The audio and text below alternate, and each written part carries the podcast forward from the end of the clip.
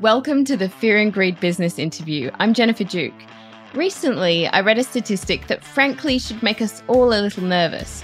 A third of adults in Australia are financially illiterate. That's according to a new piece of research published in the Economic Record. Those with lower financial literacy are likely to end up worse off later in life. It's a pretty startling number. And here to discuss what it means and what needs to be done is Diana Mousina, Deputy Chief Economist at AMP Capital. Diana, welcome to Fear and Greed. Thank you for having me, Jen. Can you break down that number a little bit for us? What does it mean to be financially illiterate? Sure. Well, first, let's talk about what is financial literacy. Ultimately, it's the understanding of financial and economic concepts, but then applying those to your personal finances. So, this ranges from topics around things like savings accounts, credit cards, mortgages, shares, and superannuation usually what you tend to see is that as you get older, your financial literacy increases, as you would expect. It peaks around middle age and then it declines into the older years. So, there have been a number of studies to try and measure literacy in adults, and the way that they do that is by asking questions around numeracy, compound interest, inflation, and risk diversification. And they think that those are the best ways to measure financial literacy.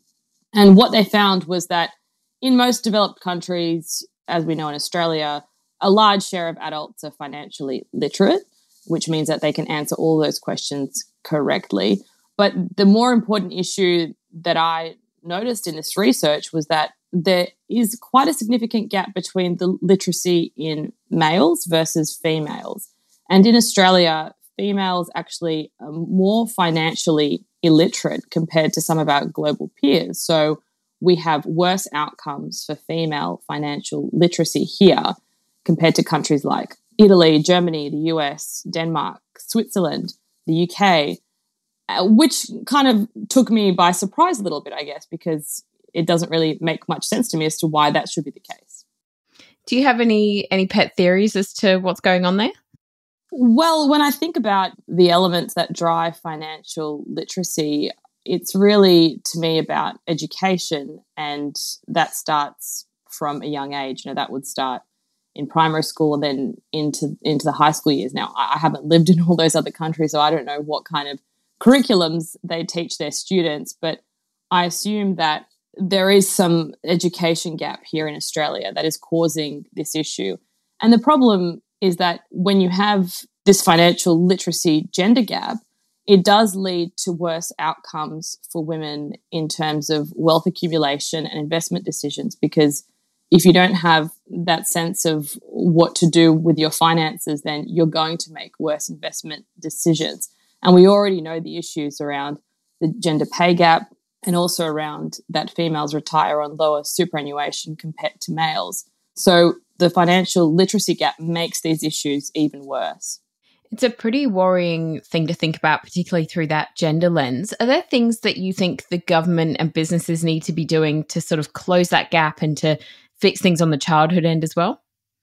I think that there's plenty of things that can be done, and it can come from a number of sources. The government is definitely the centerpiece, I suppose, of this. So I, I think that there really does need to be some sort of personal finance, financial literacy topic that's started to be taught to primary school kids and then that to go into the high school years as well because from what I understand there's no sort of you know basic finance type of course that that, that is taught to students. Uh, some students go on to study commerce and economics, which I think is is quite positive in this and trying to get um, kids exposed to these types of concepts but it can start even earlier than that. And you, and you shouldn't just be you know reliant on being a commerce or economics student to learn some of these issues. The other interesting thing is that in australia the share of males who study economics in hsc has consistently been much higher than females. So males uh, account for about 60% of hsc enrolments in australia.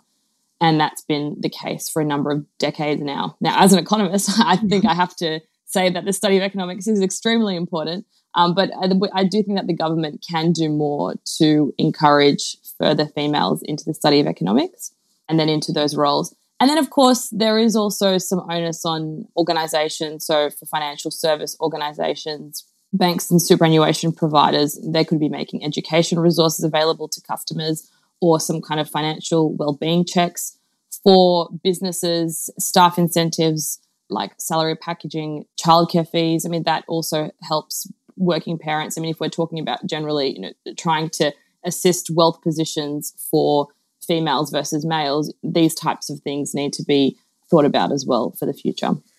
Stay with me, Diana. We'll be back in a minute.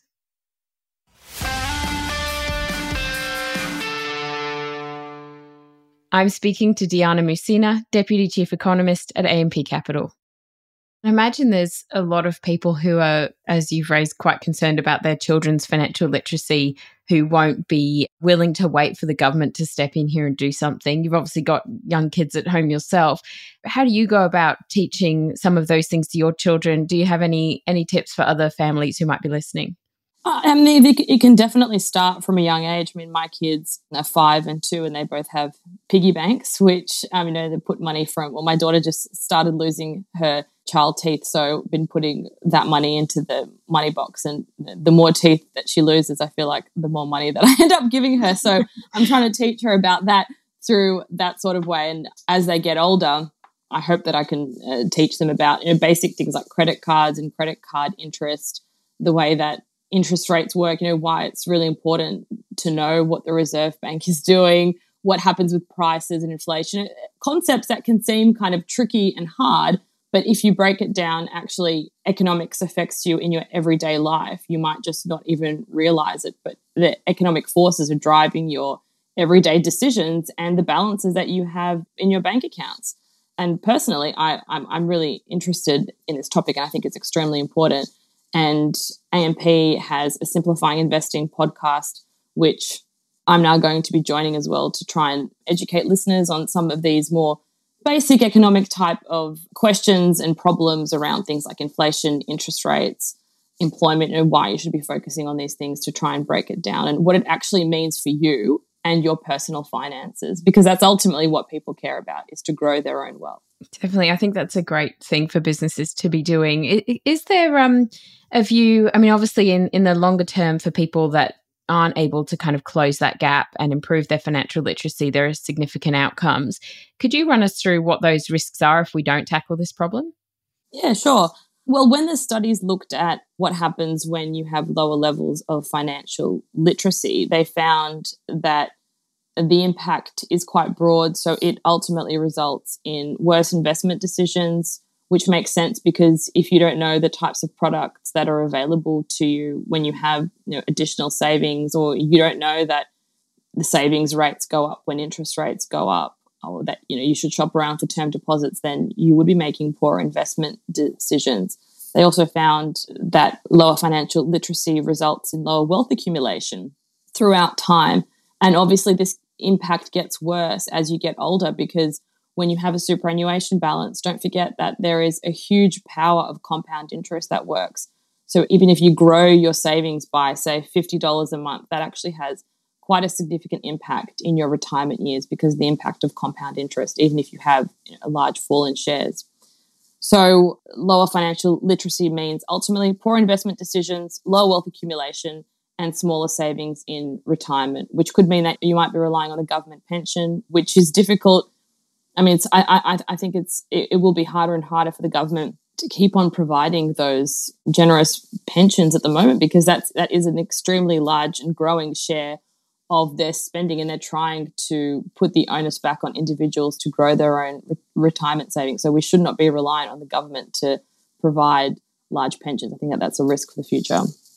Sounds to me like this is definitely an issue we should all be quite worried about. Diana, thank you very much for talking to Fear and Greed. Thank you. It was a pleasure, Jen. That was Diana Mousina, Deputy Chief Economist at AMP Capital. This is the Fear and Greed business interview. Join us every morning for the full episode of Fear and Greed, Australia's best business podcast. I'm Jennifer Duke, economics correspondent for Capital Brief, in the chair for Sean Aylmer. Enjoy your day.